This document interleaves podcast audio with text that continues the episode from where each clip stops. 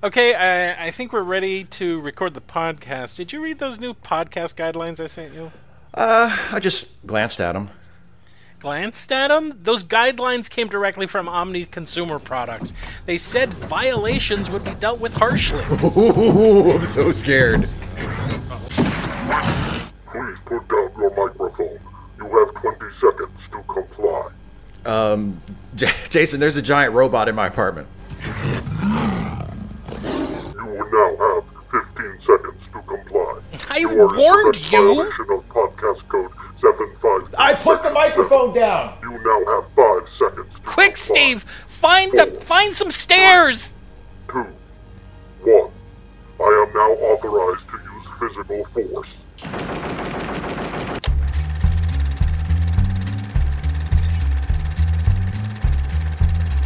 I'd buy that for a dollar.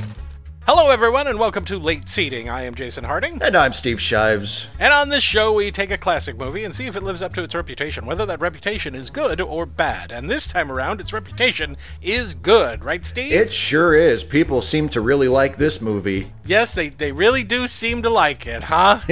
what what movie do they seem to really like, Steve? It's it's a an action futuristic sci-fi thriller Social commentary, social commentary satire And- movie. anti-corporate, Anti-corporate satire neoliberal, neo from the 80s called. called Robot Cop. RoboCop. Please take this seriously. what is it? Ro- it's RoboCop. It's. Robert Cop. Robert Robert Cop.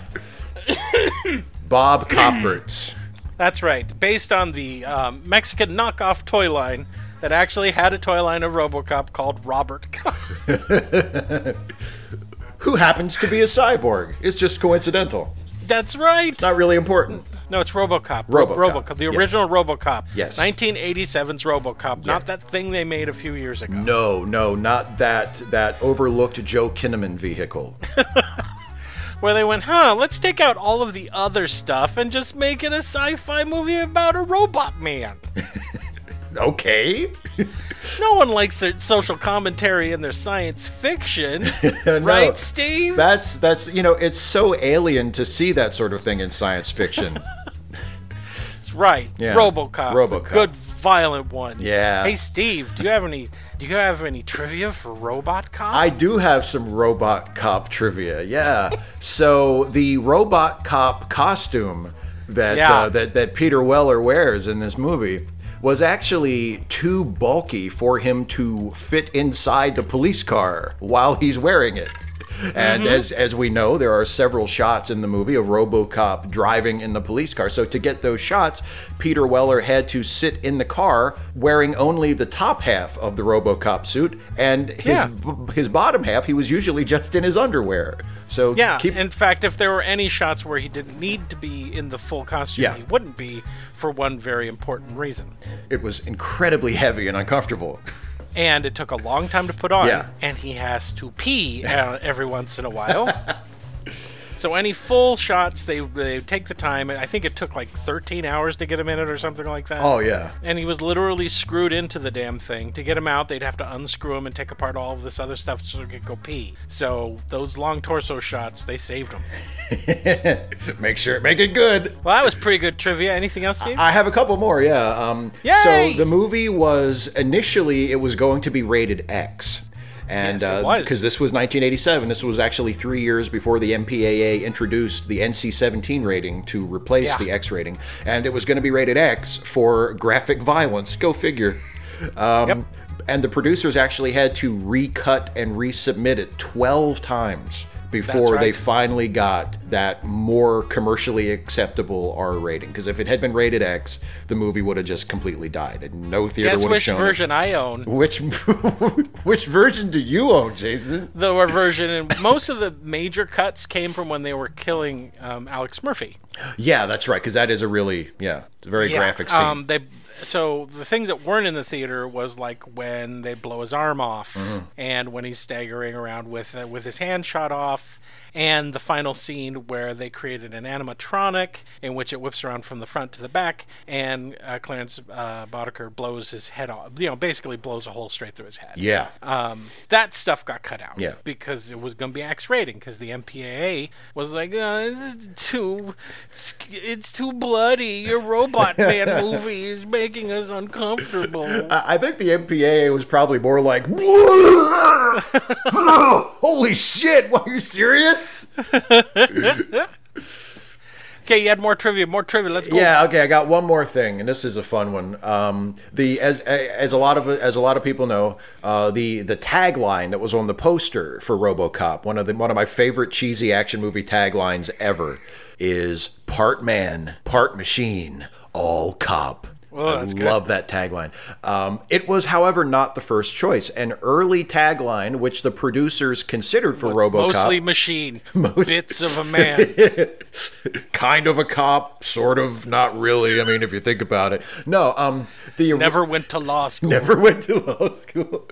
Um, they they were uh, they initially considered making the tagline uh, "Dirty Harry with ball bearings." No, they Yes, didn't. they did, but they dropped this because they were afraid that Warner Brothers or Clint Eastwood would sue them for trademark infringement for mentioning Dirty Harry without permission. So uh, How dare they? they're gonna call it what? Oh, that's great Yeah. trivia. Mm-mm. You always got great trivia, Steve. Oh, thank you. All right, you ready to find out who made it? Let's do it. Okay, it was directed by Paul Verhoeven, and he's also directed such classics as Total Recall, Basic Instinct, Starship Troopers, and Showgirl. Yes, yes, yes. so, you know, a, a little hit and miss in terms of the filmography. But if you view them all as satires, they're great. That's true. Uh, it was produced by Arne Schmidt. Nothing. nothing. There's nothing. I can find anything for him. Nothing.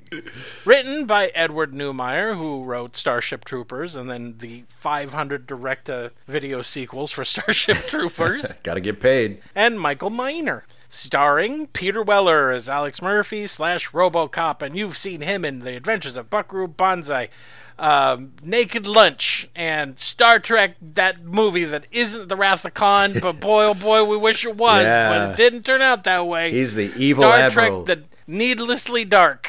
yeah, yeah, well, they called it Into Darkness, and they meant that shit. Hey, you know, Peter Weller wasn't the first choice He wasn't. to play him. No, Who were some of the other possible choices? Rutger Hauer. Oh, oh, hey, okay, I could see that. Yeah, but I want this next one more. Okay. Michael Ironside. Oh, man. He would be so great as RoboCop. I could totally see that. It would have been different, but it would have been cool. Would have been different, but guess why? Guess why they didn't get the part? I don't know. They took one look at the costume and said, fuck you. No, they needed the money. And Michael Ironside will do anything. That's true. I- what, The cost they were too big. Oh. They needed a skinny guy. Oh, okay. Yeah, that makes sense. Get inside that metal suit. That makes and sense. So that's why Peter Weller got the part.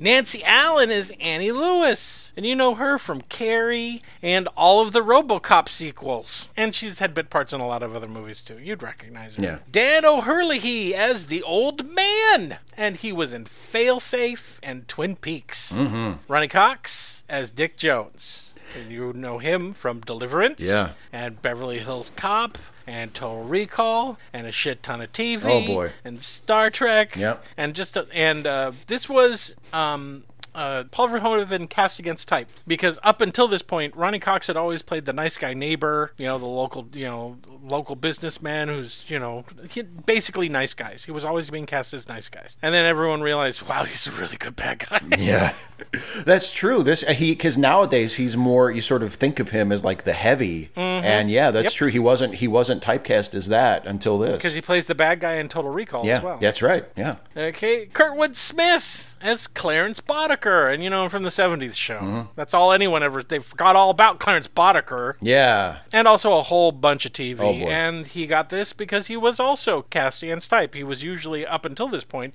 cast as the brainy guy or the scientist or you know middle Mm-hmm. management employee type of guy, and um, the reason why he wears glasses in the movie, Yeah. is because he uh, is because uh, Paul Verhoeven wanted him to be reminiscent of Goebbels. Oh, oh, interesting. Miguel Ferrer is Bob Morton, TV. Oh yeah. TV Twin- and a lot of a lot of voiceover work for cartoons and stuff. Twin Peaks. and Twin Peaks. Boy. Hey, this is my. I'm, this is I'm my sorry. I'm sorry. I'm sorry. That's your time over there. This is my time up here. I'm sorry. You, okay, just you you erase this part and you say you Twin Peaks. made me invoke a Goonies reference. You quoted Sean Astin. You quoted Sean Astin. Stop it. This will end. Paul McCrane as Emil Antonowsky, and um, he's from Fame and ER. Ray Wise Hmm. Oh, is yeah. Leon Nash, and you know him from Twin Peaks especially. Yes, Right. very much so. Uh, Jesse D. Goins is Joe Cox, TV. Calvin Jung is Steve Min, nothing. Michael Gregory is Lieutenant Hedgecock, lots of TV and commercials, and geez Louise. For a long time, if they needed a black guy that had three lines in a TV show or they needed a black guy for a commercial, he was that black guy. Especially in the 70s and 80s. Yeah.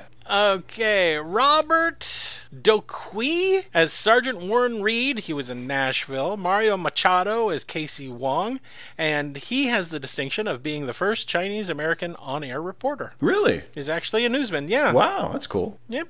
Um, Leeza Gibbons as why is she in this? Leeza Gibbons as Jess Perkins, the the news lady, and uh, you all know her for Entertainment Tonight. Uh, Felton Perry as Donald Johnson, and he was in Walking Tall and Magnum Force. Mm-hmm. Lee de Broux as Sal, lots of TV, and S.D. Nemeth as Bixby Snyder, nothing. Music by Basil Poledouris, and we will listen to his music when we reviewed Conan.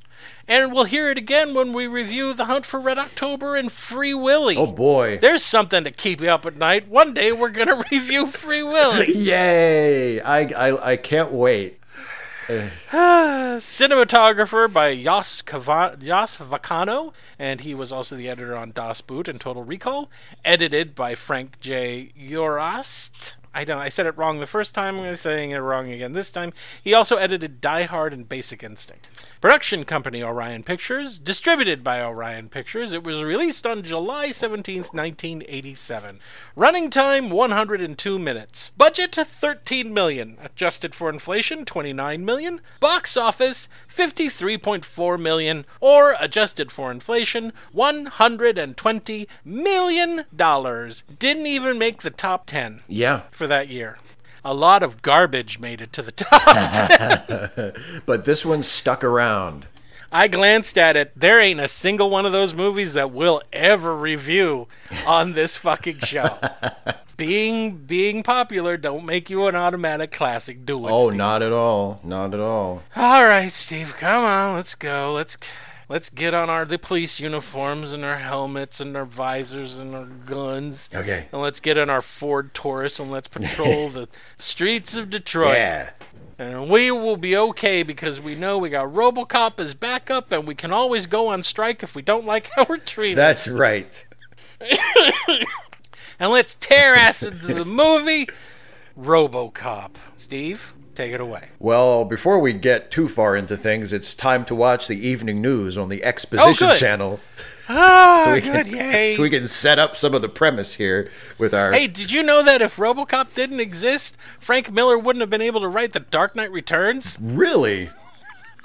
Because he totally stole the whole let's use exposition as news reporters in almost all of his fucking comics. Are you sure that RoboCop didn't steal it from him because Dark Knight Returns was before this? Was it? Yeah, it was 86. Oh, you son of a bitch, Yeah. you ruined my joke. I'm sorry. Cut this out. Just cut this out. I'm not gonna do it. Do I ever do that? No. When you tell me to cut something out, don't I just double it? and make it louder? Oh man, what I just said was really offensive and insensitive. Cut that out. Okay, sure. I've added echo to it. I put music under it. um, no, so we get we get we watch the news, and uh, the news brings us up to date on how things in Detroit uh, aren't aren't going so great. Wait, is this right now? Uh, oh, and it's it seems like it's in the future. Are you sure? They never they never say you know what year it is, but it seems like it's because they talk about like old Detroit. And, Yeah. and they talk about this. There's this corporation, the Omni Consumer Products Corporation, or OCP. Yeah, I love their toothpaste. Yeah, yeah. That, that you know, it seems to be sort of taking things over and running things in Detroit, Like the police like the police department. um, and there's a so so so uh, a lot of police have been killed lately. Three police officers were recently killed, and another Mm-hmm. one is is in critical condition at the hospital. Yeah. but he identified his his assailant. Um, Yeah, Clarence Boddicker. Yeah, and you're like, is that my third grade science teacher? yeah, I know, right? Mr. Geist. oh my God. I mean, I knew they weren't paying you enough, but Jesus, This is a little over the line, don't you think? you went all Breaking Bad. Kurtwood Smith But- is the one who knocks. Um, Unlike real life, in the future for this movie, Detroit is perfectly fine. yeah, yeah, exactly.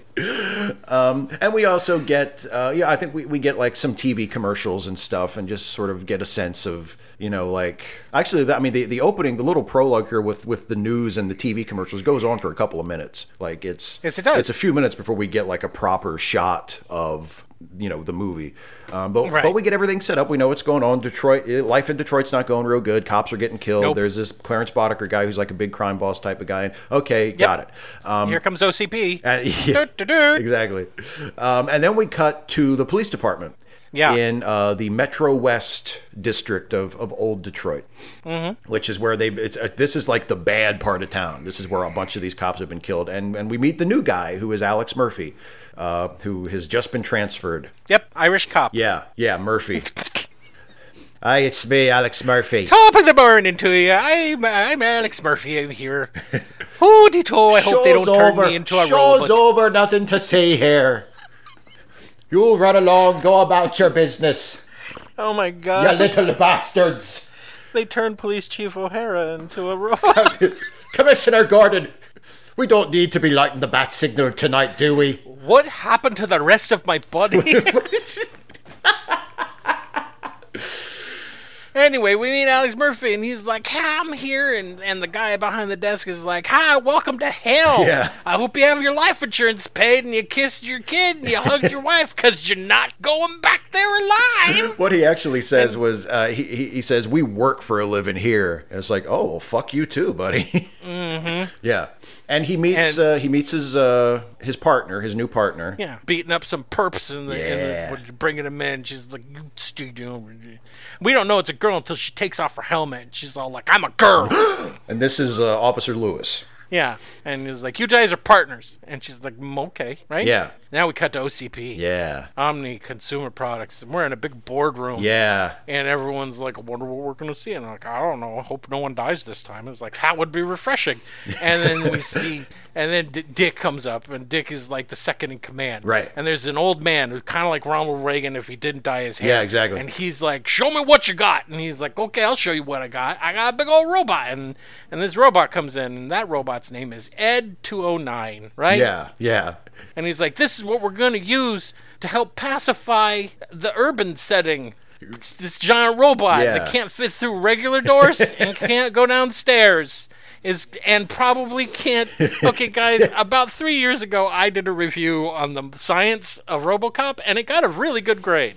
But the Ed 209 is the most ridiculous piece of hardware. I mean, my my favorite part of it is that in almost every scene in the movie where you see the Ed 209, it's indoors. This thing should It's- never ever be indoors. It's like this gig, No. this it's like this gigantic like a fucking you would see, in a sci-fi movie that took place on Mars. This would be like Mm-hmm. a- astronaut equipment. It's this massive thing and it's just in this corporate office just It's got- stomping it around. walks on these two big chicken legs. It growls like a tiger. Yeah. and Yes, it and does. it has this baritone voice. And if if it hadn't had this accident that we were about to see in the movie, and I used this joke in my review of the science, but exactly how what kind of law enforcement robot is this? Because I can't picture the Ed 209 being called out on a domestic dispute call, having to ask questions like this. Who hit who first? Did you hit him first or did she hit you? You know how you get when you drink. You know, ma'am, there's nothing we can do legally, but one of these days he's going to kill you. And he has to say it from the front lawn because there's no way he can get inside the house. Oh my god. But anyway, he's this big robot, and it's got guns for uh, guns for arms. Yeah. And like, we're gonna demonstrate how this robot works. Nothing And- could go wrong with this. Okay, so uh, let's see. Vice President Expendable, can you get up, please? And he's like, yes, sir. Pick up that 357 Magnum and, point it at the robot. killer robot. Pointed at the armed, presumably untested robot, That, would you? that for some reason we have loaded with live ammunition for this demonstration. In front of the board. oh yeah, so the guy's like, okay, and he picks up the gun And- and, he points it at the robot. Yeah. And Ed- and Ed 209 goes, put the gun down. And he's like, okay. And he drops the gun. Right.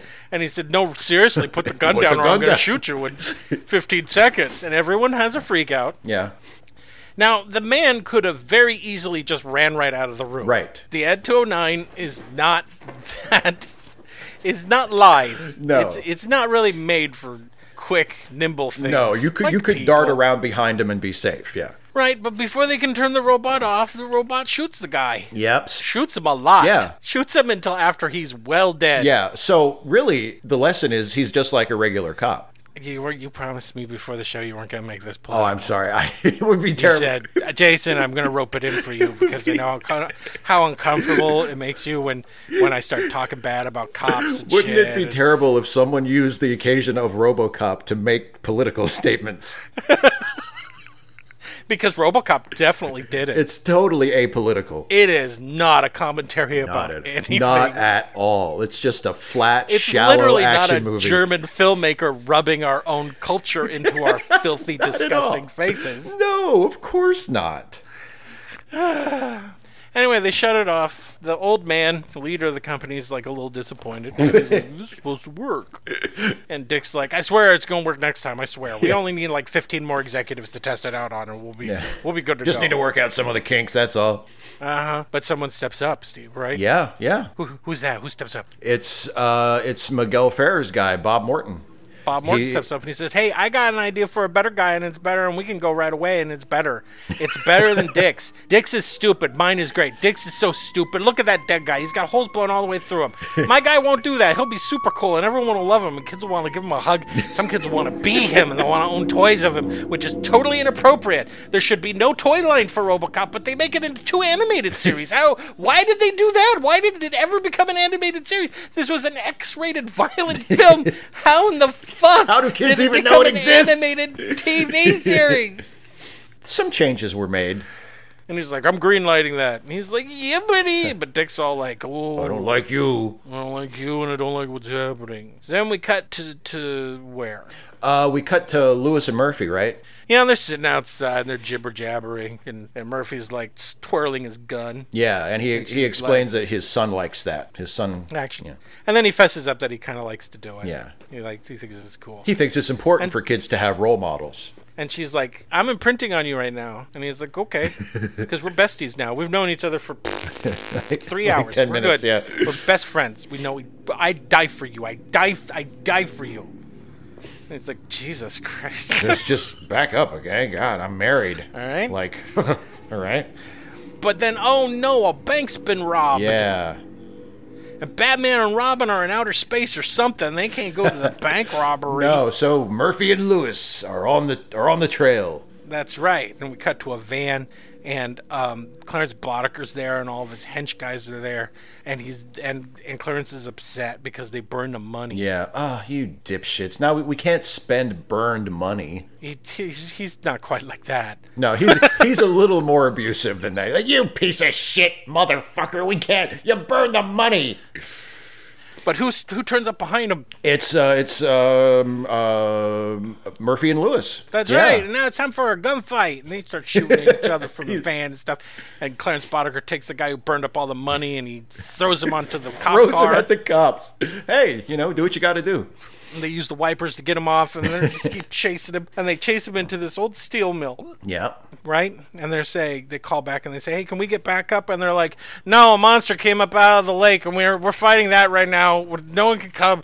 Everything's chaos. There's zombies in the lower quarter. There's no way we can send anybody. Please, oh God, the the the zombies are starting to steal stuff out of the Macy's. We gotta go. Okay, look, uh, the helicopters have become sentient. They're just picking off people left and right. There's, we're, you're on your own. Okay, I know this guy is like wanted. He's the most number one wanted criminal, but you know, this, you guys will be fine. No one, you guys will be okay.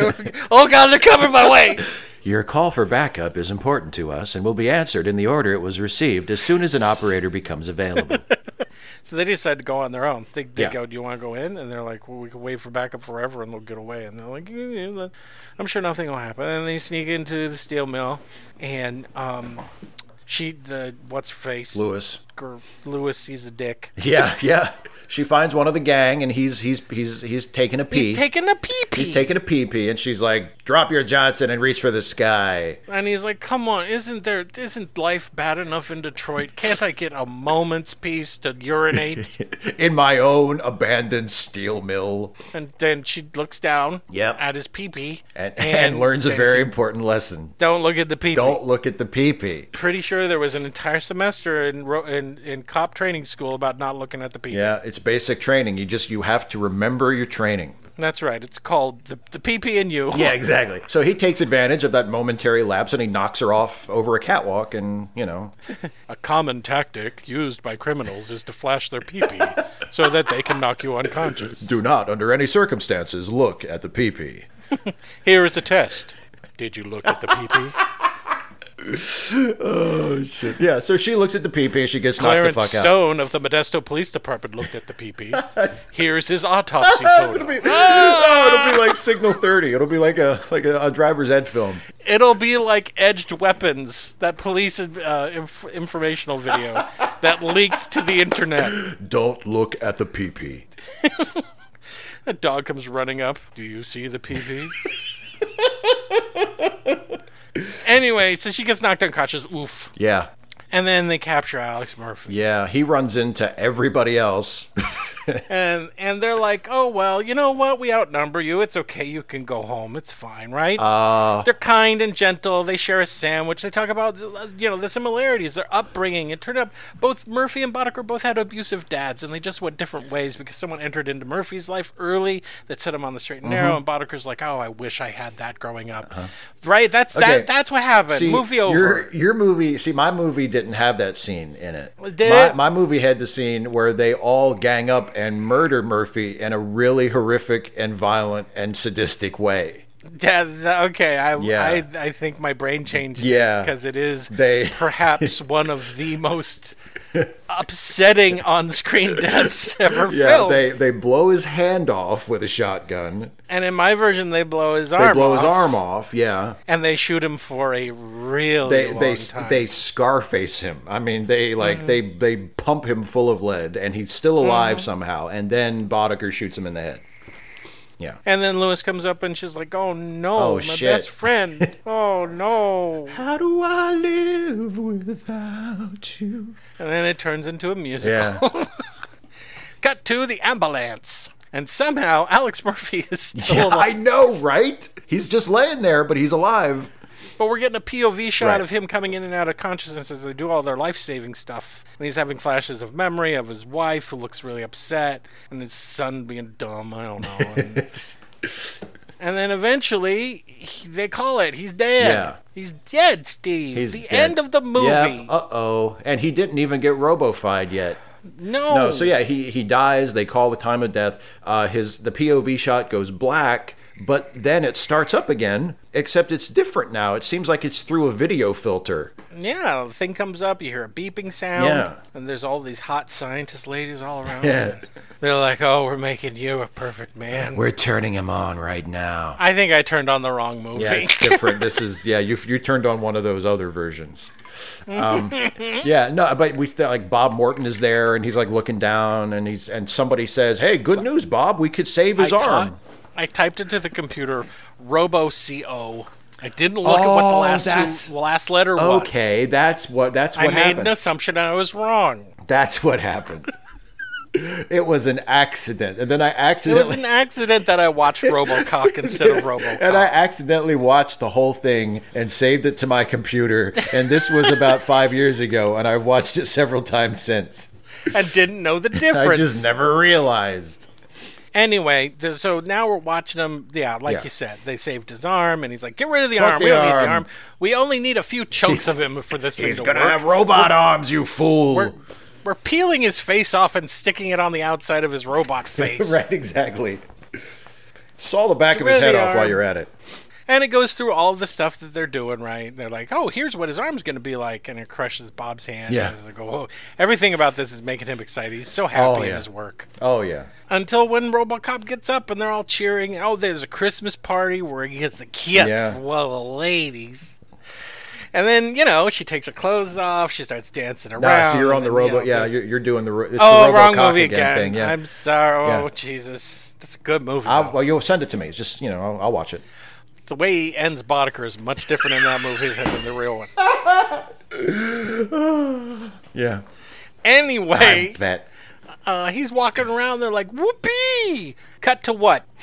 Um, the police station. Yeah, that's right. Because this is his his big public unveiling, right? He arrives at the police Yeah. station and he comes walking in, and at first we just see him behind frosted glass because Mm-hmm. they're really cute and coy about revealing him at first, which I thought was kind of cool. I I really loved it Yeah. because it put the cops. The cops were running through the station to try to get a look at the guy. Yeah.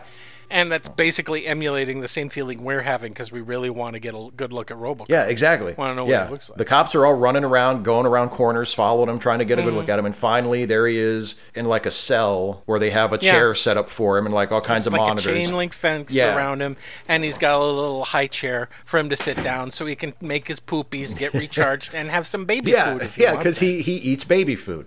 That's right. And they're like, he's, and, and one of the guys loves it. He's just eating that baby food like it's going out of style. Yeah. And they're like, when you're not when you're not doing anything, you sit in the chair, and he's like, oh, I understand. And he's all like a robot. Yeah, and, right? and Morton asks him to state his three prime directives. And his three prime directives are serve the public trust, protect the innocent, and uphold the law. Uh, But then on, right. on screen, we can see his little point of view display. There's also a fourth directive that is classified. Oh, hmm, wonder what I wonder. I wonder if that'll get paid off later. Nope. Anyway, so then they're like, let's let's put him on the street. Let's get him killing people. And they're like, yeah. And he goes walking through, and the police sergeant is like throws him some keys, Yeah. and he's like, because they're like, get him a car, and he's like, uh, I think he's so heavy he's gonna crush the suspension Yeah. of one of the cars. That never comes up. No. He's like, here's some keys. He just drives a regular car. Yeah. And he tears ass around there and he's driving around and we got the great music where it's like clanking and stuff because the the the, the composer took the robot thing real yeah. seriously. yeah, for real. And then and we we get you know sort of the the RoboCop version of the standard montage from the superhero movie where you know he's like Superman flying around stopping all the robberies. You know here we Yeah, have first he stops a robbery at a mom and Yeah, pop store. yeah. And this is where we need to bring up something that they flash to in the in the movie a lot, to the point in which it is a meme for the film, and that they keep cutting to what is a god awful, god awful sitcom Yeah. about some really ugly, weird man constantly getting sex from scantily clad women yeah throwing around sexual double entendres. And the catchphrase for that show, Steve, yes what is it? I'd buy that for a dollar. Now, this came out right before Married with Children, and when Married with Children came out, I said, "Oh, everything in RoboCop's coming true." They just act- oh shit! Somebody just actually made the show. they said, "Hey, that looks great." Why don't why doesn't somebody just make that as a real show? Uh-huh. And it ran for nine seasons. That's right, it did. Anyways, so he stops a robber guy. He bends his gun and then he throws him into a freezer and just leaves. Apparently, yeah. He's like, "Thank you for your cooperation. Uh, kill him or something before he wakes up." I guess I don't know. He's your problem now, citizens. Then a lady wearing a terrible wig almost gets raped. Yes. in which they cut off some of her hair and they're gonna cut off her dress and, and then robocop shows up and he shoots a guy in the dick Yeah. through her skirt Through her legs, yeah, yeah. And what i like about this scene is that it wasn't a throwaway scene because it wanted to um, present um, some character development quote unquote for robocop to the point in which yeah he's real good at his job but he don't got no compassion or nothing do he No, not not for the perps, not at all. Not well and not for people Well, either. that's true. Although he does offer to contact a rape crisis center for the woman. but it's like a robot. Yeah, it's like- exactly, said, he's playing you like are an- obviously under distress. I will inform a rape I do not center. know how to comfort you. You will not get what you need from me. right, and then the last thing he does, because no one knows that RoboCop's running around on the streets, is that one of the council members in the city has gone crazy and taken everybody hostage, including the mayor. Yeah. and RoboCop drives through the police caution tape. All the dumbass reporters run up and asking him questions like, "Are you invulnerable?" and the SWAT guy's like, "What are you? What is? What? Ha, what is? Who is that? Why? Who? Did anyone? Did I get a notice about there being a robot man in the police yeah, force?" I'm like the captain Oh. of the oh. SWAT team. I should have been informed about this. and RoboCop just says, "Keep him talking," and it's like, "I guess the robot man's in charge now. I'll just do it." RoboCop is in command here. RoboCop goes in the building and then breaks through a wall and grabs the guy and punches him out a window. And now we cut to more news. Yeah, and it's the RoboCop show. That's right, because everybody's talking about RoboCop. Everybody He's loves awesome. RoboCop. and it's one of my favorite scenes, and it's so perfect. They show RoboCop at Lee Iacocca Elementary School, which is hilarious in and of itself. And yeah, and he's with a bunch of kids. And one of the reporters asks RoboCop, "Do you have anything to say to the kids of Detroit?" And what does he say? he says, "Stay out of trouble." Good advice, sure. Thanks, RoboCop. Because if you break the law, I will kill you. Mm-hmm. cut to O- OCP, right? Yep. And everyone's going to the bathroom. Yeah, and Bob Morton is excited because he's the the RoboCop program is such a success. He's he's on the upward track at the at the company now. He's got a key That's to the right. executive washroom. And one of the guys is like, "You better watch out for Dick because Dick, Dick is he's a hungry business animal and he'll eat you up." And he's like, "He's nothing, and I'm stupid." Yeah. And and and, uh, and he also smells. And I've seen his dick, and it's tiny, and he doesn't really have any balls at all. They shrank up into his body a long time ago. Meanwhile, people are running out of the bathroom. Yes, because it turns out the the aforementioned legs we saw in a stall. Yes. The aforementioned Dick Jones has been taking a shit in one of the stalls. He's been he's been taking a poopy, And- and, he's been listening to this whole thing. and when he stands up and and walks out to wash his hands, why he's not very pleased with Bob Morton. No, he at all. scares off the other guy so bad that he doesn't stop peeing before he Yeah, he- runs he away zips and it he up and he has a wet himself a spot, yeah. And Dick's like, you know what? When I was a young executive, I used to make fun of the old man. I used to call him cockknocker and what a dick suck and oh, I'd just love to kill him. But I always said it with respect. I used to always talk about how I dreamed about fucking his wife so she could know what a woman's supposed to feel like, you know. That's right, in front of him from a helicopter as he falls to his death. And, But never I with always- With disrespect. respect. With he's like, respect. you, crossed the line, buddy boy. And they're and he's all like, well, you're gone because it was important to the old man that the machine fucking worked. Uh, because Dick said he, we had contracts with the military, spare parts for years. Who gave a fuck if Ed 209 worked? Exactly. He exactly. He's pissed because his his cash cow has been has been sidelined. Be, yeah, exactly. Hmm. I wonder if this movie's pro business. Huh? Is it a pro corporation? I don't movie? think it has anything in particular to say about that subject. No. Anyway, then we cut back to Robo Bobo. Yeah. And and Robo Bobo is sitting in his high chair and he's got a tummy full of uh, baby food and he's recharging, and he had himself a little nightmares. Yeah, he started having dreams about uh, when he was murdered by Clarence Boddicker. That's right. Yeah. And it made him upset a little bit. And the dumb scientists are reading newspapers or something. Yeah. They don't even see that his dream is actually being projected on the screens that they're supposed to be monitoring. Exactly. Until he gets up like Frankenstein. Yeah.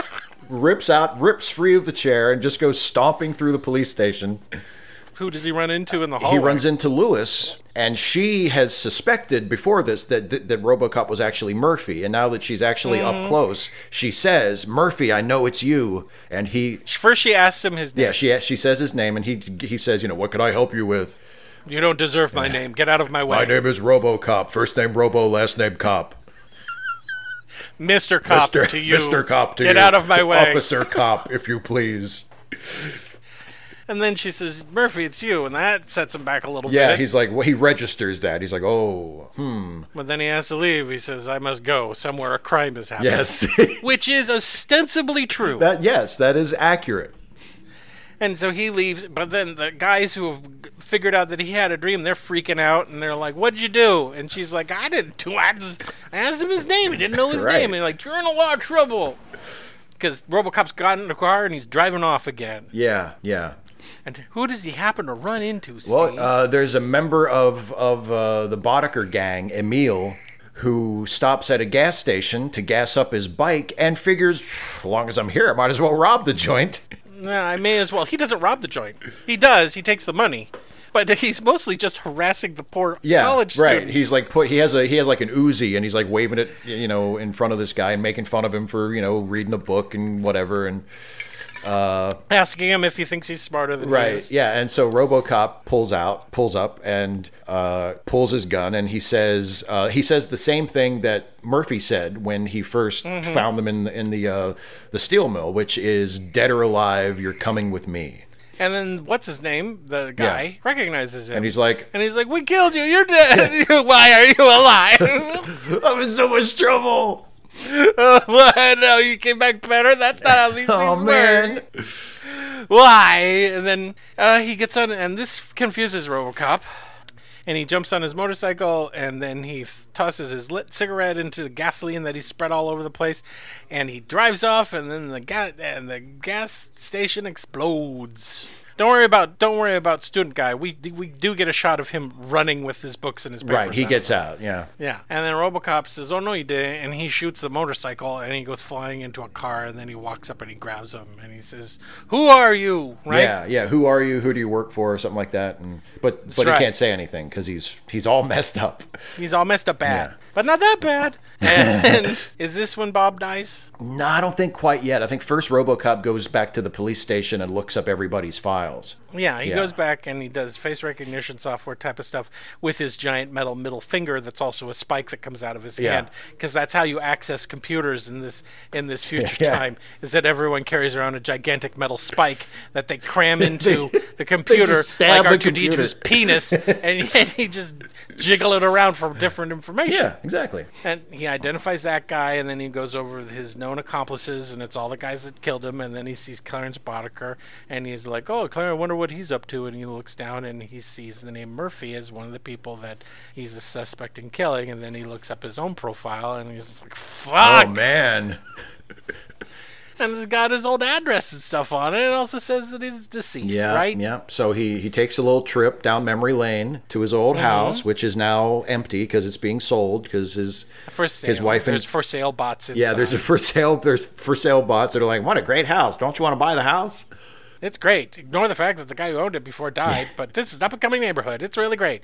And if you walk in here and you have the ability to flashback electronically, you'll be able to see scenes from Halloween and, and a whole bunch of other stuff. It's great. And he's going through there and he's being peppered with memories, Yeah, right? yeah. Taking a picture with his kid. He finds a burnt up. So there's a little bit of like backstory that they don't bother to explain. Yeah, right. Like there are flowers and stuff that have been burnt up and left on the counter. Yeah. And one of them is a partially burnt up photo of him, of Murphy, his wife, and his kid. And he flashes back correctly of his memories of that because it's in first Yeah, person. exactly. Yeah. Thank you, movie. Yeah, thank you for thank you for doing that one thing right that almost every movie does wrong. He has flashbacks of his wife saying she loves Yeah. him and stuff.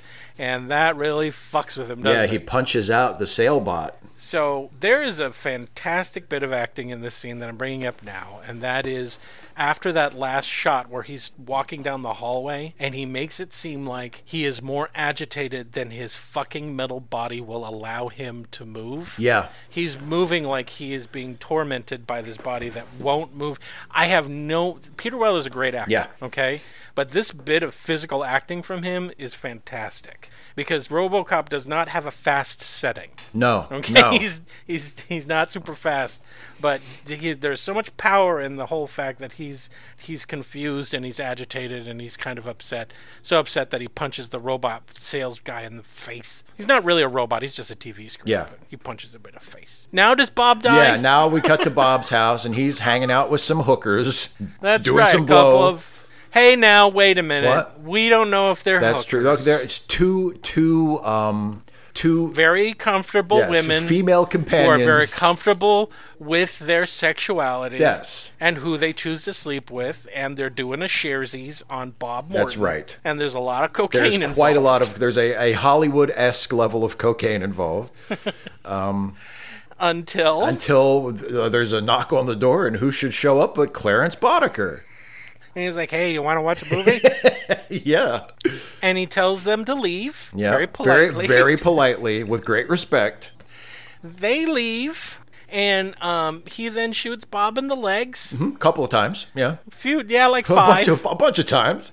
Uh-huh. And then he puts in a little DVD so they can watch a little DVD. They can Netflix and chill. Back when Netflix sent movies to your house. Remember that, kids? exactly. Probably not, because I'm old. But back in the day, Netflix used to mail you movies. And then you had to mail them back. You could keep them for as long as you want.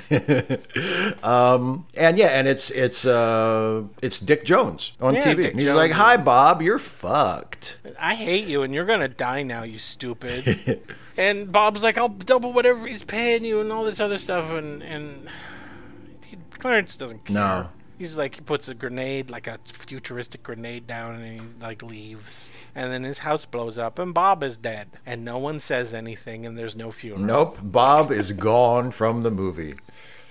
But RoboCop goes to a nightclub because he wants to put his boogie shoes on and dance around, right? Well, he's looking for he's looking for Leon, one of uh, one of Boddicker's gang, the Ray Wise character, Mm-hmm. and he grabs him and he's like, "Where's Boddicker?" Actually, Ray pulls out a gun, points it at him, he knocks it out of his hand, and another dancer just grabs it in midair and starts dancing with the gun. Yes.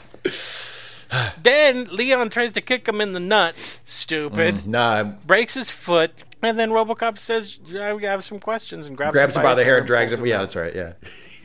Yeah. Cut to drugs. Oh boy, We're in a drug producing place. it's a right? it's a cocaine factory. That's right. Yeah. And they're putting cocaine in little bottles, and Clarence uh, is there, and he's talking to the guy who makes all the cocaine, and he's like, "Listen, well, this is something we forgot to mention. The reason RoboCop exists is because they got to clear up all the crime so that they can build new Delta City, Right. which they're going to tear down old Detroit, and they're going to build a brand new corporately owned city in its place. It's perfect in every single way, right? Steve? Yes, which which will And- will, will and- also someday be the plot of a Batman the animated series episode. so there you go. And also, it's something that never happens No. in four movies. yeah, that's true. Yes. Detroit is always on the brink of bankruptcy. Detroit is always on the brink of building Delta Yeah. City. But I think it's a corporate boondoggle. Hmm. Anyway, so he's saying, hey, yeah, we're going to have all these construction workers and stuff there, and I want to control all the coke, and we're going to have a deal. And then they pull guns, and they're like, no, no, let's do this. Let's come to a deal. And just as about to come to a deal, there's a knock, knock, knocking on the front door, right, Steve? yes, you could you could call it that. Yeah. It's it's more like RoboCop um, breaking the big heavy door down, and and he's he comes stomping in and he tells like everybody. when Christ broke into the temple to confront the moneylenders. Exactly. It's it's it's literally the same scene. It's literally it's the same scene. This is my father's house, creeps. He tells everyone to put their guns down and come quietly. They're like, fuck you. And they all start shooting and shooting. And Robocop kills a bunch of guys. Except for the guys that don't need to be killed because they don't. Like his, his sidekick guy. One of them dies. Yeah. The Chinese guy dies. Yeah. Black guy just falls into the boxes and goes, ugh. And then Clarence Boddicker gets the shit beat out of him. oh yeah. Robocop is like reading him his rights while throwing him through windows. Clarence is like, "You can't do this. I work for Dick Jones." Yeah, he's, he's like he's like yeah, Dick Jones from OCP. OCP owns the cops. And uh, it looks like uh, Robocop's gonna kill him, huh? Oh yeah. Until he says what?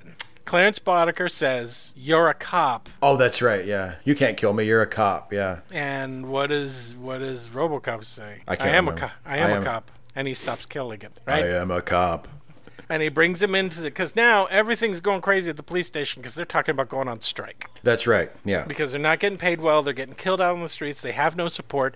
Almost as if the corporation that owns them is intentionally undersupplying them so they can replace them with their own robotic police force. Now that would be just a really underhanded thing. You don't think a corporation would do something like that, do you? And that by forcing the cops to strike, they could then say they're all fired, and then they could bring in robots to replace them because we've never had an industry that ever did that. It's, and certainly not in the '80s. And certainly not in Detroit. No, But this movie is not political. it's not political. Why do people keep saying? You know, you keep trying to read politics into things. It's just a silly action movie with nothing to say whatsoever. That's right. It's about a guy with a gun and walks around and he's a robot man that's a cop. That's right. That's all it's about. God, can't can't people just enjoy a movie?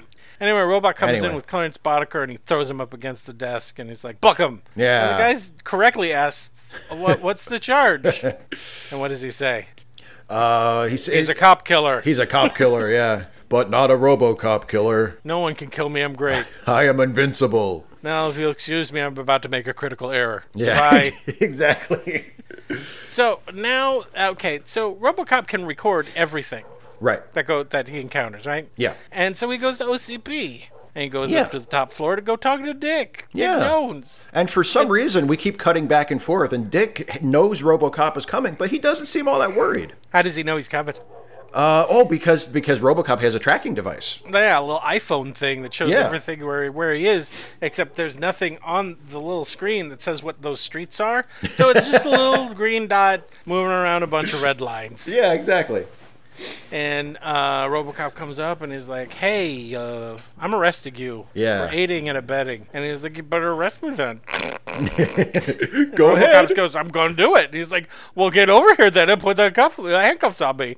And he's like, "Here I come." And then what happens, Steve? Uh, what happens is RoboCop, the Directive Four thing flashes on his vision, and Uh-oh. he and he's like he kind of freezes and starts like malfunctioning, Mm-hmm. and and Dick Jones says, "Ha ha, jackass! Guess what?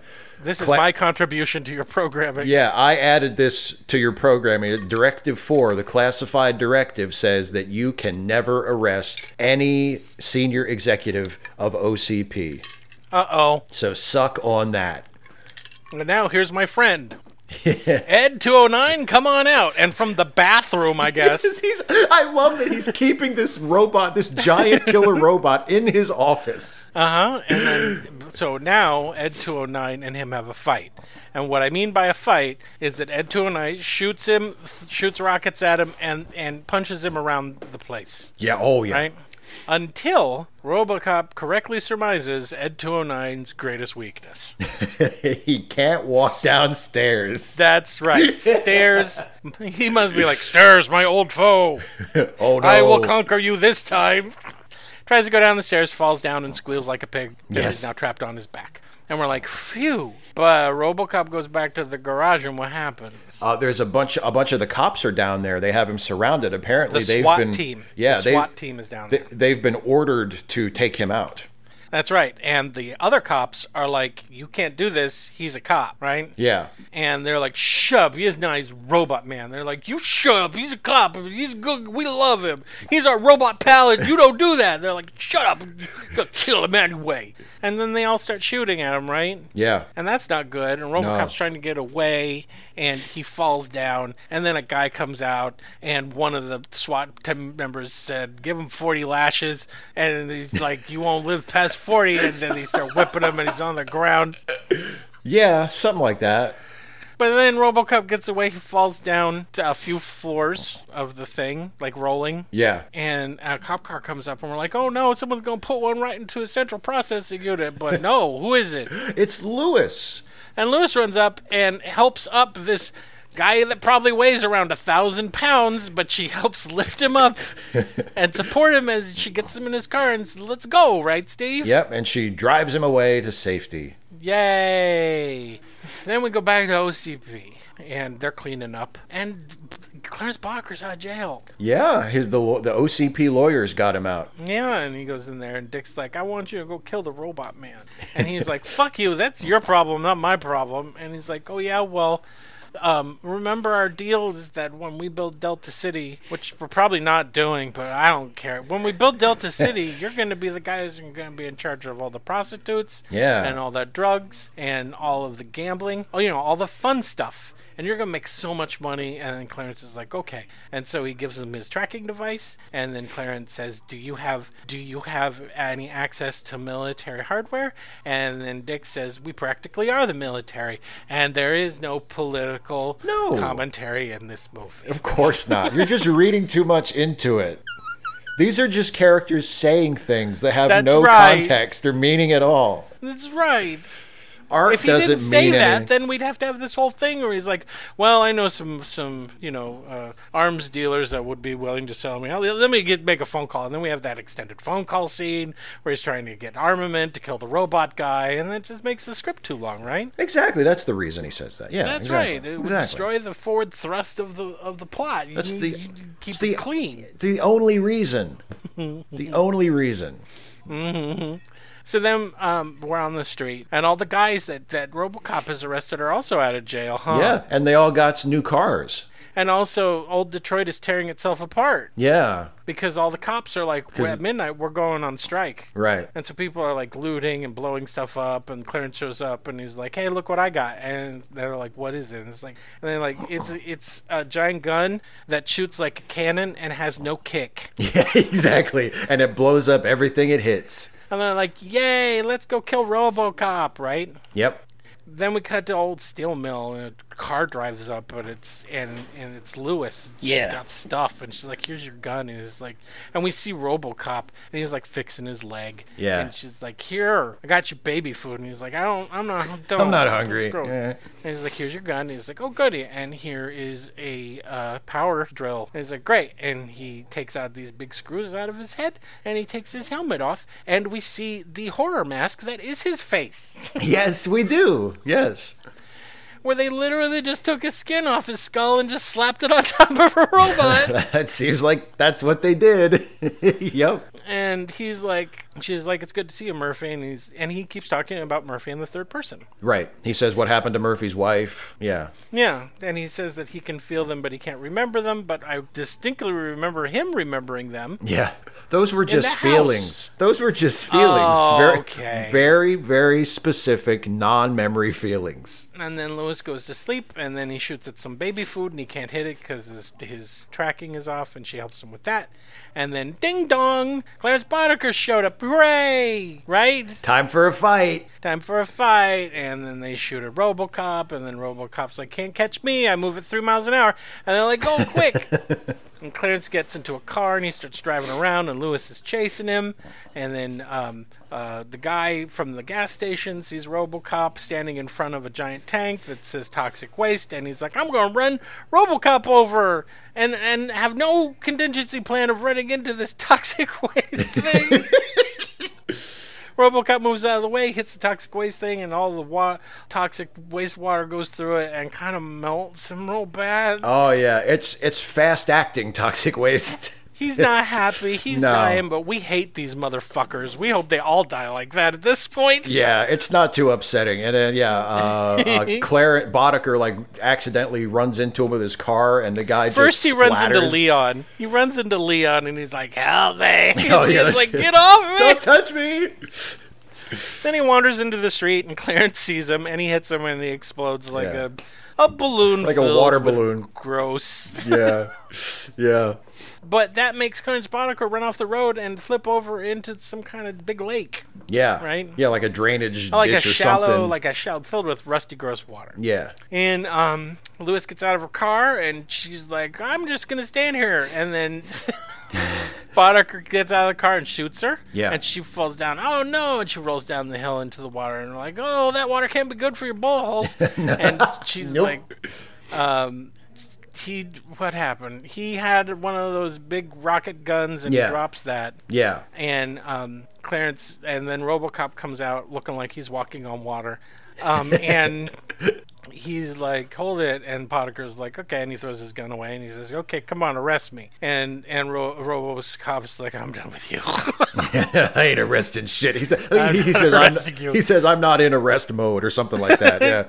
He's meanwhile Leon has climbed up to a crane where there's like a big um, crane clamp that has a bunch of metal in it, and he's moving it over RoboCop, and we don't know that. Right. And Clarence is pooping his pants because he thinks RoboCop's about to kill him, and then Leon drops all the metal on top of RoboCop, and he's like, "Yay, I got him!" But then Lewis had grabbed the, cannon gun and shoots Leon, and that explodes. Yeah. And then Clarence Boddicker sees RoboCop trapped under the metal, and he's trying to get out. And he grabs this conveniently located sharpened metal rod, and he jams that into RoboCop. And he's like, "Oh no, you didn't!" And then he takes out his super deadly um, uh, USB port, the Yeah. metal spike that comes out of his hand, and he jabs it straight through Clarence Boddicker's neck, and blood starts squirting out all over the place. RoboCop's covered in his blood, and he falls over, and he's dead. Yeah. And Lewis is like, I'm all messed up. And Robocop's like, You're look at me. Shut up. He has a great line. I think he says something to her like, they can fix anything these days. Yeah, they- mm-hmm. They'll fix you. They can fix anything. they can fix anything, yeah. and then they you see him and he's about to move the metal. Yeah. Cut to OCP. Dick Jones is like, Well, Robocop's out of the picture. He's all failed. Now we're ready to send 200 209s all over the place. I'm on top of the world. Nothing can get me. I'm super great. Nothing can stop me. I even have an Ed 209 downstairs guarding the building. Cut to Ed 209 downstairs guarding the building. Robocop drives up, shoots the cannon, blows off its head. That's the and end its legs just legs just kind of walk around for a couple of seconds. RoboCop comes up to the boardroom and he kicks the doors the doors to the boardroom open and he's like, "I'm here to, I'm here to arrest Dick Jones." The old man's like, "Why?" And he's like, "This is why." And he sticks his he sticks his data spike into the computer on the wall, the data spike that still has Clarence Boddicker's blood all over it. Yeah. he sticks it into the wall and he replays the tape because Dick did something stupid when RoboCop came upstairs. Yeah, he Then he, they- he explicitly confessed to killing Bob Morton. Yeah. I killed Bob Morton because I liked to and I thought it was great. I masturbated on, on his burnt corpse and I have a videotape that I'm going to show you now. So they're watching like a videotape in a videotape, and, and I, but first I put a mask of the old man on him because I thought that'd be funny. Watch, watch, here comes the money shot. Oh yeah. And now here's an extended video of me pushing orphans off the top of this building. I know we said it was a freak accident, but it was really just me bored on a Saturday. Here's a music Anyway, video remix I made of the whole thing. yeah. So Dick freaks out, grabs the gun, the same gun from the first scene, right? Yeah, yeah. And he points, he grabs the old man. He points at the old man, and RoboCop says out loud, "My my directives prevent me from arresting any OCP officer." Right. Grabs the old man, points the gun at the old man's head, stand up against a window, and he's like, "I'm gonna get a helicopter. You're gonna give me the helicopter, and then me and the old man are gonna get in the helicopter, and then once we're flying away, me and the old man are gonna have a nice long talk about what it means to actually love the second in command instead of constantly being disappointed in him because he knew that my father did not approve of me, and I sought that approval from him, and he never gave it to me. I tried to make the best robot I could." But that's what's going to happen. And what does the old man say? The old man says, Dick, you're fired. And that erases the directive, don't it? Yeah, Robocop says thank you, and then he shoots Dick Jones The out the window. man, the old man gives him an elbow into Dick Jones's gut, That's right. gets out of the way, and then RoboCop shoots him like five billion times. He hits the glass, and then he turned into a stop motion dummy. Yeah, his arms got real long. His arms got way long. Like, it must must be the force of the fall. It must have been gravity stretched his arms out. and now he's dead. Yeah. And the old man's like, "Good shooting, son." right? yeah. What's The, your the name? guy, the other Bob Morton's other partner is there, and he's Oh, like, "Yeah." he's so thumbs happy. up to everybody. He's so happy. It's hilarious. high fives people. he is like giddy. and what does Robo RoboCop say when he asks asked when the old man asks him his name, He says he turns to him and he says Murphy. And then he walks away. Yep. Cut to credits. End of movie. Cut to credits. End of movie. No stinger. Fuck you. so Steve, How Uh-huh. do you feel about this bleak dystopian future where corporate greed rules the country? Yeah, that would never happen in reality. where Detroit has become a hellhole that no one wants to live in, where crime has run rampant. How do you feel about the movie RoboCop? Isn't it great when somebody takes what could easily be the premise for a big dumb action movie and turns it Yep. into a big smart action movie instead? like that's Right. that's what this movie is. Like it's such an Mm-hmm. enj- it's such an enjoyable movie. And I love that because it's enjoyable on different levels. There's th- I, I identify about three levels at once that the movie works on, and obviously the most basic level is it is just a really really fantastic action movie. Um, it's it's really you know gory and over the top. This like sort of delirious crime movie. Um, It's really all the action is really well staged, well shot, well edited.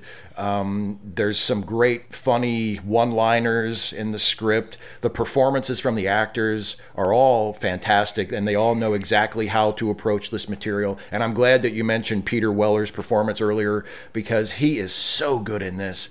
And I mean, I remember there was a- I, I saw uh, Michael Keaton told a story uh, at like a, a Comic Con panel or something a few years ago where he said that when he first got Batman, he was having trouble figuring out how to give a performance in the Batman suit because that first Batman suit was like really heavy and restrictive He Couldn't turn his head. he couldn't turn his head. It really affected his movement. And he talked to Peter Weller about it because Peter Weller had done Robocop.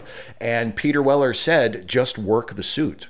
And mm-hmm. and that's what Michael Keaton did in Batman, and that's what Peter Weller does so well in this movie. He takes the all the disadvantages that this ridiculous, bulky, heavy costume puts on him as an actor, and he turns them into advantages. You know, because like, like you said, there's that scene where he's leaving the house where it feels like God, he wants to move so much faster, but he but he just can't, and that and it works for the character, and uh, he just gives such an amazing physical performance. In addition to just you know the what we normally think of as acting and the way he delivers his lines and interacts with the other characters, he's really really good. Um, so it works on that level. It also works as a satire, and it's satirizing a whole bunch of stuff at once. It's not just like, and it's so, the sense of humor is so dark and just merciless Pointed. pointed yeah oh it's it's brutal i mean so it satirizes privatization of of public institutions because we have the corporation buying out the police department right uh, which which was something that was happening in the 80s but is really happening now um, it satirizes how people place their faith in the benevolence of big private corporations and, and shows you how completely uh, apathetic the people who run those corporations are to everything other than money To the lives of people. to the lives, even to the lives of each other. Because Yep. uh, when at the beginning, when when the the Ed two hundred nine goes haywire and kills the guy, like the they're just sort of mildly annoyed. They're just sort of like, oh, you know, they're not like horrified at the violence they've just the witnessed. Old man's comment after the guy gets blown away yeah. is, I'm very disappointed in you, Dick. Yeah, yeah, they don't care, and and it, we we mentioned it at the end of our summer there, where the the uh, the uh, uh, Bob Morton's buddy when Dick gets blown out the window, he's so happy, and yeah, that, I mean, and that is that's a funny beat, but there's also a very pointed satire there because like these, even the relatively likable ones, they do not care about human life. No. all they care about is their own fortune, their own position. That's it. Um, so th- th- it's the movie satirizing that. It satirizes the crassness and the exploitative nature of the news media. Because every time the news reporters are talking about like some horrible violence they cut to this really graphic bit of footage like of somebody being resuscitated or like a grues of like a gruesome crime scene. Um, it satirizes just generally how popular culture sucks and desensitizes us to violence and encourages us to find things like death and war And entertaining distracts us- and dis- distracts yeah us from dis- stuff. distracts us from important stuff. So there's, and I mean, uh, there there's just as much irony in this movie as there is violence, and and the irony is a lot sharper than the violence. Like the the blood Oh, yeah. the bloodshed is really over the top, but the but but uh, and the irony also helps to cut the violence. Like it makes it easier to watch because you see that it's not just gratuitous. Like it's making a point. Um, Yep. And finally, the movie works on a human level because ultimately we are meant to be invested in Murphy. Um, he's not just an action prop. He's not just a vehicle for the movie's political messages. And in fact, if the movie had treated him that way, they would be doing the same thing to him that the creators of RoboCop at OCP do to him. They would be treating Right. him as just like a prop, as like a product. Well, they said your product. They uh, Dick Jones tells him that. Yeah. Your product. Your product, yeah. He you says it- belong to us. Yeah, and and Bob Morton treats him the same way. Um, And he's not like the movie doesn't treat him that way. The movie sees shows us that he even after he becomes RoboCop, he's a human being. He has a conscience. There's uh, there's a capacity to to work contrary to his programming to an extent. Um, there's tragedy to him because he realizes that he has lost a lot of his memory, and even though he says he can't remember, he knows that there's a part of his life that is missing. He's aware of the absence. Um, he struggles with his identity. You know, who is Yep. he now? Um, and and Because he's not Murphy technically. Right, he doesn't ever refer to himself as Murphy after he becomes RoboCop, but you but you can tell that he still I you know is very attached to that person that he was. And uh, and then, and then ultimately in the final shot, he chooses to be Murphy. When when Yep. the old man says that good shooting kid, what's your name? He says Murphy. Even if that's not who he is anymore. That's who he wants to be. That's who he mm-hmm. chooses to be. Not the product, but the person that he was. Um, Yeah. So I mean, it's it's funny. It's such a funny movie. It's incredibly entertaining. It's a great example of. It's one of my favorite kinds of movies because it is simultaneously a send up of something while also being a great example of the thing it's sending up And also It- being original. and being original too absolutely it's it's a big cheesy over the top 1980s action movie but it's also this really really sharp satire of all kinds of things and of movies like that and of other stuff that that kind of collectively make the 80s such an awful shitty destructive decade in many ways. Um, Well, and- it was really pushing all of that shit right back in, in their face. oh yeah. Oh absolutely All of the shitty attitudes in the 80s are on display for the villains. Yeah, totally. this movie. Totally. So it's just, uh, and it's got a little bit of heart thrown in there too. So I mean, like, what more could you want? It's just, it's a really, really great movie. So there you go. I liked, I liked it tremendously. Yeah, me too. That's it. Bye, everybody. Good movie. Thanks. Um, RoboCop is one of those movies that I wish wasn't relevant anymore. Oh boy. I really wish it was like we had to explain all the things that it was going up against, why the satire and and all of the political commentary in RoboCop no longer applies. But it's we haven't it. Oh, Things- why, Steve? It's even Why more is relevant it still now. a pertinent movie? it's even more relevant now than it was back then, which is a terrible tragedy for our society. yes, it is. How did the guy in that fake sitcom become president? Oh, my God. Anyway, um, RoboCop is a fantastic film because of all of the things that Steve just mentioned. Right? It makes it a very difficult movie to quantify. It- it- you know, you, you can say, okay, it's a sci-fi thriller, but it's also a drama. But it's also a satire. But it's also a parody. But it's not parodying uh, a given genre. It's parodying us this is this is someone looking at, at, at American culture at that time and kind of to an extent now and saying, here's everything that's awful in America right now. And I'm going to not only poke fun of it, but all of the awful things are are, are basically the bad guy's traits, right? Yeah. And that was bold. There were a lot of people that missed the point. A couple of people called the movie fascist. And then I thought, well, then again, not very many people actually know what fascism is. Yeah. But they hated the idea of RoboCop, right? A robot that, um, you know, enforces the law. When watching this for the very first time, I wanted a RoboCop. this RoboCop. This RoboCop. Yeah. There's a very good reason why I want this RoboCop, and that is the moment that he starts choking, um, and when he starts choking Clarence Boddicker. because he stops and arrests him. Yeah. Right? Right. This RoboCop can't racially profile. This RoboCop doesn't have anything to bring. You can't bring anything in against him. You can't bribe him. What are you going to bribe RoboCop with? Would he even fall for the bribe? A jar of Gerbers. right, exactly. Have some pureed carrots, man. Come on, look the other way.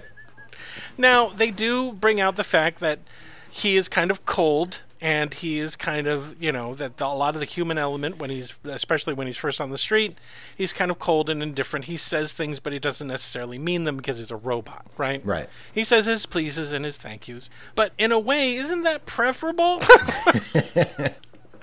to over emotional people who get way too excited about car chases or just too scared of someone because of the color of their skin or you know they had a bad day or whatever the reasons are now i know a lot of people are saying you're making this way too political and i'm saying yeah i am not all cops are like that i know a lot of cops and i like every single one of them uh, but the whole idea that this somehow has fascist tendencies, I disagree with. This movie has violent liberal ten- tendencies, right? Yeah. This is a deeply liberal movie. Oh yeah.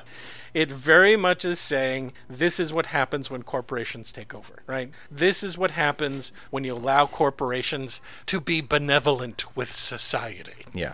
Everything for a company whose sole purpose is to make money is only going to do things so it can make money. All the decisions that are made in this movie are made to make the company money. All of the commercial parodies that are in here are parodies about excess, which is what the 80s were all about, mm. right? The guy who's holding the mayor hostage literally says, I want a car, one that gets awful gas Yes. mileage, that's Yes. too big and gets terrible gas mileage. He also says that he wants a recount from the last election, and even if he lost, he wants to keep his he job. wants to he wants to keep his job.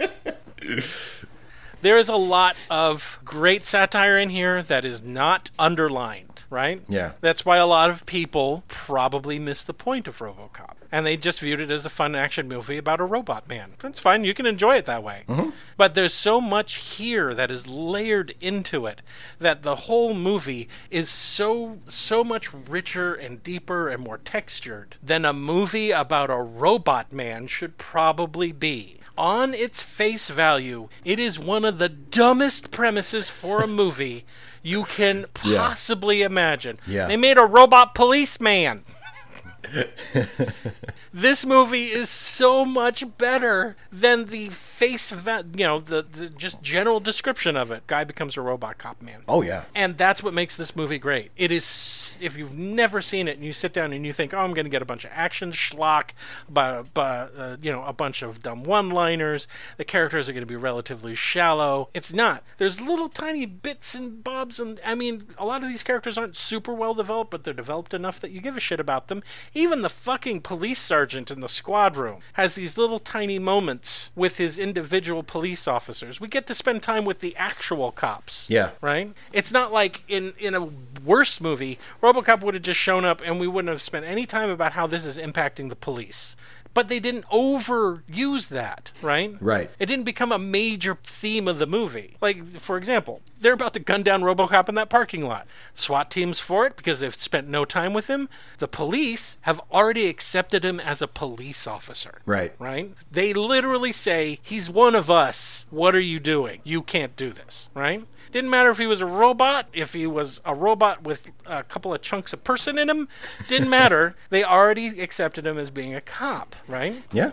So, and it manages to do that with very little, just just the right words at the right place at the right time, just the right bits of satire. The one where a, a laser testing satellite in, in orbit accidentally went off and killed two former presidents in Santa Barbara is a throwaway news story Yeah. That ends with a nation grieves the loss, and then they move right into Yeah. some other garbage Yeah, about and- OCP. Their banter is always so light and frivolous, like nothing matters Mm-hmm. at all. Yeah. So light and frothy, and that's what makes this movie great.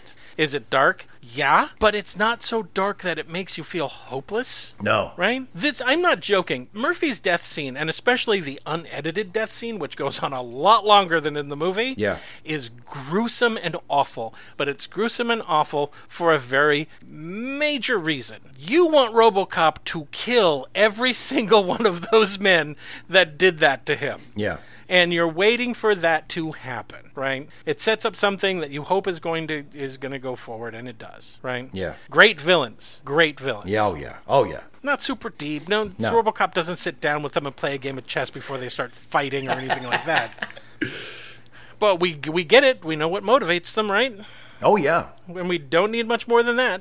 There are no redeeming qualities um, to Clarence Boddicker's character aside from the fact that he likes baseball. Yeah, That's it. He wants to see the Tigers. That's it. And it's nice to know that in the future the Tigers are still a team Yep. and they're still playing. they're still baseball. Yep. so what am I saying? Um, if you want to see how it doesn't matter, guys. If you guys are aspiring screenwriters out there, if you guys um, and I don't think this is happening that much anymore, but the movies that are great are the movies that take risks and nail it, right? Yeah. There was no other RoboCop movie before this. Everyone has tried to make a Robo, Robo, RoboCop movie after this and have failed miserably. Oh, yeah. It doesn't matter how dumb your premise is, so long as you take it seriously, you know what it is that you're trying to say, you establish the world that it's being presented in, and you understand what it is that you want to say by the end of the film, right? Yep. Yep. This is a movie about someone about a brand new kind of creature because he's not Murphy, but he's not really a robot, right? Discovering who he is, discovering reawakening to his emotional life, right? And satire about American society, American not so much American politics because Yeah. here's the thing, we're led to believe that corporations for the most part run the country at this point. Right. Funny that. Yeah, well, and you know, I think that's one of the reasons why some people might miss the political content because I think uh, some people sort of assume that if a movie isn't taking a politically a- an explicit politically partisan side, Right. that it's not political. But because there's never anything in RoboCop that's like Republicans suck or you know, No. it's it's political. it's the and it- ideals that the people yeah, project. Exactly. And at no point does RoboCop stand in front of Dick and go, "Corporations like you will never succeed." right. this is what Reagan has done to America. exactly.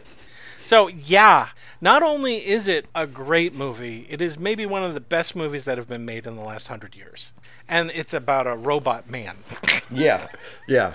So yeah, classic, Steve, classic. Oh, absolutely. One of the best movies of the 80s.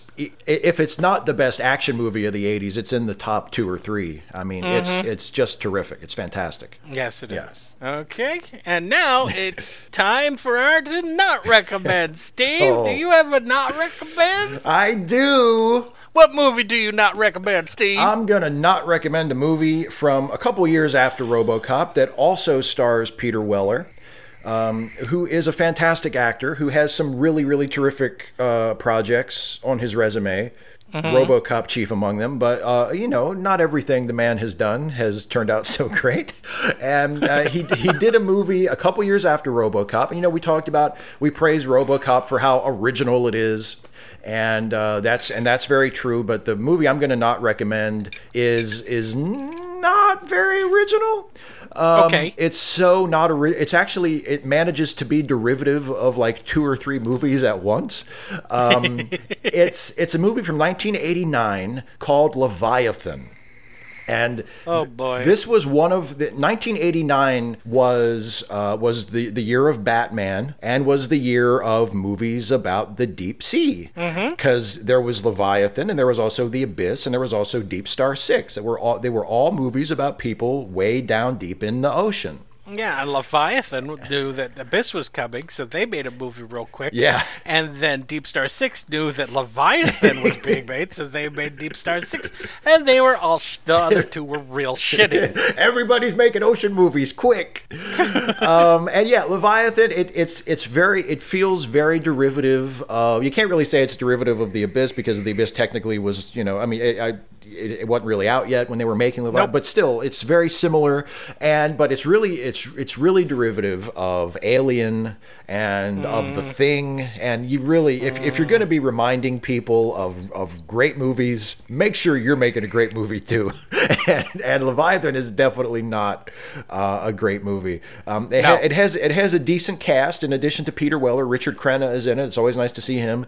And uh, Yeah. Er- Ernie Hudson Total is in it. believable as a guy all the way under the water. Yeah, he's, you you know, and um, and it was directed, unfortunately, by uh, George P. Cosmatos, who is known for making a lot of movies in the '80s that look like they're episodes of action adventure series on TV. Because he's just not a very creative or imaginative. He's a journeyman. He's a he's, Why are we at the bottom of the sea, Hannibal? exactly. It's totally. I thought when I because he also directed uh, First Blood Part Two, um, and I and watching First Blood Part Two, my uh, my my initial reaction was this this feels like an episode of the A Team. Like Yep. this doesn't feel like a movie, and that's just that's just George Cosmatos' style. He just has very very That's his oeuvre. He's a yeah, very workmanlike, just basic shoot for coverage, make sure everything's framed right. There you go, my job's done It's type of style. it's in focus. Yeah, exactly. He's just yeah. It's like if you if you want to technically have a movie that you can show people when it's done, hire George Cosmatos and he will do. Won't be artistically accomplished at all, but it will be a movie. Um, so yeah, that is my that is my not recommendation. If you watch RoboCop and you think, boy, this Peter Weller guy, I've been missing out on him. Uh, skip Leviathan. You don't need to see that. Well, as you guys know, I review a movie from the same year as the movie we just reviewed, and it's 1987. Mm-hmm. You came out of RoboCop, and you're like, "Oh boy, I want another robot movie. what, are, what kind of robot movies are out there?" And maybe you did what I did. You heard there was another robot movie, and it's a comedy, but someone left off the romantic part, and you went to go see it, and you regret it to this day. Oh no. The movie I'm telling you guys not to watch, and I doubt you'll be able to find it anywhere because it sucked. I don't think it ever came out on DVD or nothing. Is a movie that stars Ann Magnuson and John Malkovich, and it's called Making Mr. Right. Ever, ever heard of that movie, Steve? I don't think I've ever even heard of it. There's a reason. okay, so uh, John Malkovich is a guy who's building a rocket to go into deep space, and everyone's like, "Hey, you know what? The uh, the astronauts gonna be all alone in that rocket in deep space. They'll go crazy because people need other people." And he's like, "Don't worry, I made a robot." Named Ulysses, and he, oh yeah, also this robot looks exactly like me, and the robot falls in love with people and becomes a better person than John Malkovich, and then Ag- Ann Magnuson falls in love with the stupid robot, and then and then the professor who hates people goes into the rocket ship because we knew the minute we found out he hates people instead of the robot, so that the robot and Ann Magnuson can fuck each other. The end. I hated. No, who greenlit this picture? It's stupid. It has all of the stupid love romance things, but it's a robot that acts like he's like a little tiny mentally disabled guy. And but we're supposed to love him because who couldn't love John Malkovich's face, especially if it's a robot. He just has an innately lovable quality, doesn't he? Doesn't he? Yeah. That's right. If you love, if you love the cuteness of, of a Notre Dame gargoyle, then you love John Malkovich's weird oh alien punum right in your. f- Oh boy, don't see it. It's oh, stupid. wow. It's stupid. If if if the log line for it had been Ann Magnuson falls in love with the stupid robot, I might want to see it just for that. But But it was called Making Mr. Right, so I should have known better, but I didn't because I went to go see everything that came out in the movie theaters because I was dumb. Was a dumb 18 year old who couldn't afford cable, so I went to every movie he could possibly find. That's a mistake number one. Don't. No. fast forward, and Hey, here we are. Steve. Hey, Steve. Yeah, Guess what time it is? it's time to make a terrible choice. no. It's not. it's it's birthday time. That's right. Next month is both of our birthdays. That's right. The month of May, we both have our birthday because we're both maybes. Yay! And what we do for our birthdays is we get to choose what movie we're going to watch, and it's usually a movie that we would never review because it's not a classic or not so well known as being a bad movie that would be considered classically bad, right, Steve? Exactly. And so I let Steve choose what movie we're going to review next, and he told me, and I've got to leave now because I don't look forward to the future anymore. I've been trapped in this garage for a god a month now, and I just and now the idea of watching this movie in the dark in my dirty garage is just driving me to the point of not even wanting to get up anymore. Steve, uh-huh. What movie? One of your favorites Yes. that is not considered a classic. No, it is not. Unfortunately, it is not. The movie that we threatened to review several times in the in the life of this podcast. What movie are we doing for your? Can I say how old you're going to be? Yes, please. For his 40th birthday. Isn't that nice? I, Well, 40 year old. I sound I sound a lot younger, don't I? yeah, so do I. Yeah, yeah. I sound younger than you do. That's true. Well, and you're very you have a very youthful bearing as well. Yeah, and this year I'm turning 51. Oh boy. Jesus Christ. Well, when you put it that way, I'm just gonna. I'm throwing myself into the estuary. I'm not. That's. This is between what you're gonna make us review and this. Okay, so the movie we're going to review next time for my birthday, it is it is one of my favorite movies, um, but it's also a movie that I haven't actually watched for a while for reasons that will probably become apparent when I tell you what the movie is. Um, the movie that we're going to watch for next for the next episode is the 2006 superhero film, the uh, the failed attempt to rejuvenate one of the great franchises of modern cinema. Um, Super Boy, there's been so many. I know. So many times they've tried to bring this thing back to life. They just should give up and call it at this, point. We've made enough of these. This is fine.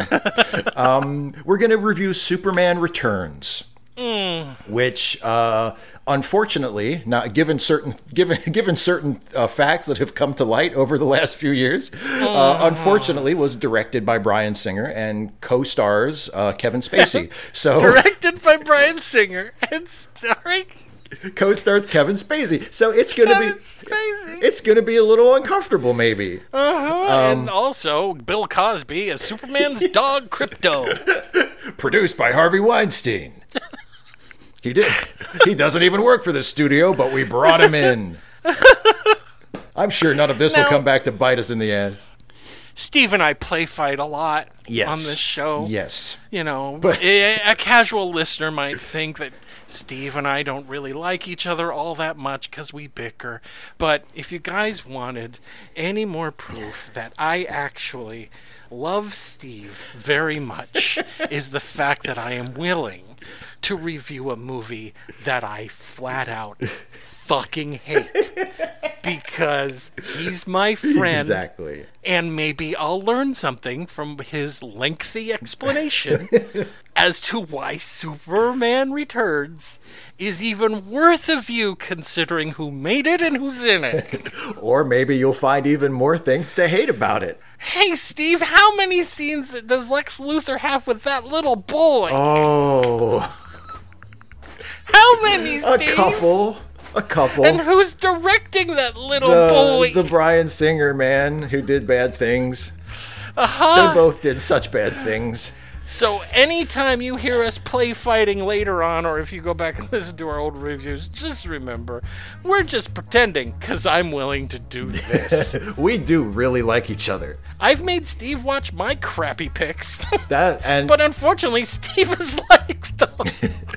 or at least not hated them. I at least not hated them outright. Yeah. That's true. Yeah. That's true. Okay, that's it. You've made it through another episode of Late Seating. this has been Jason Harding. And see a movie this week. And this has been Steve Shives. Mind if I zip this up? I was gonna ask, hmm? could you? Oh, oh yes, of Can we, course. can we end this? You're turning 40. It's no longer acceptable. It, I was ignoring. I've been ignoring it for six years. Okay. Please, you you keep saying okay, but it's still staring oh, me oh, right in oh, the so, face. okay, oh yeah. Maybe you know what? Maybe if I just took a closer shot of myself in the webcam so you couldn't see it. Okay, by putting it right into the webcam. Oh, okay. Sorry, I was, I was, I was. Uh, yeah, okay. you had to stand on the chair to do that. I'm sorry. I'm gonna. I'm putting. it- I'm putting it away. I'm putting it away. Thank you. Yeah. Can I look back at my screen? Yeah, go ahead. Okay, you know what? Turning around, that's just not that's not good. No, see, I'm glad you think it's funny. Bye everybody. Bye, everybody. I just implied I saw your butthole. You did, and it was funny, and people are gonna laugh. We're cerebral. We're, you know, it, that's what keeps me interested in this show and working with you. Is I always know we're gonna do something classy and smart.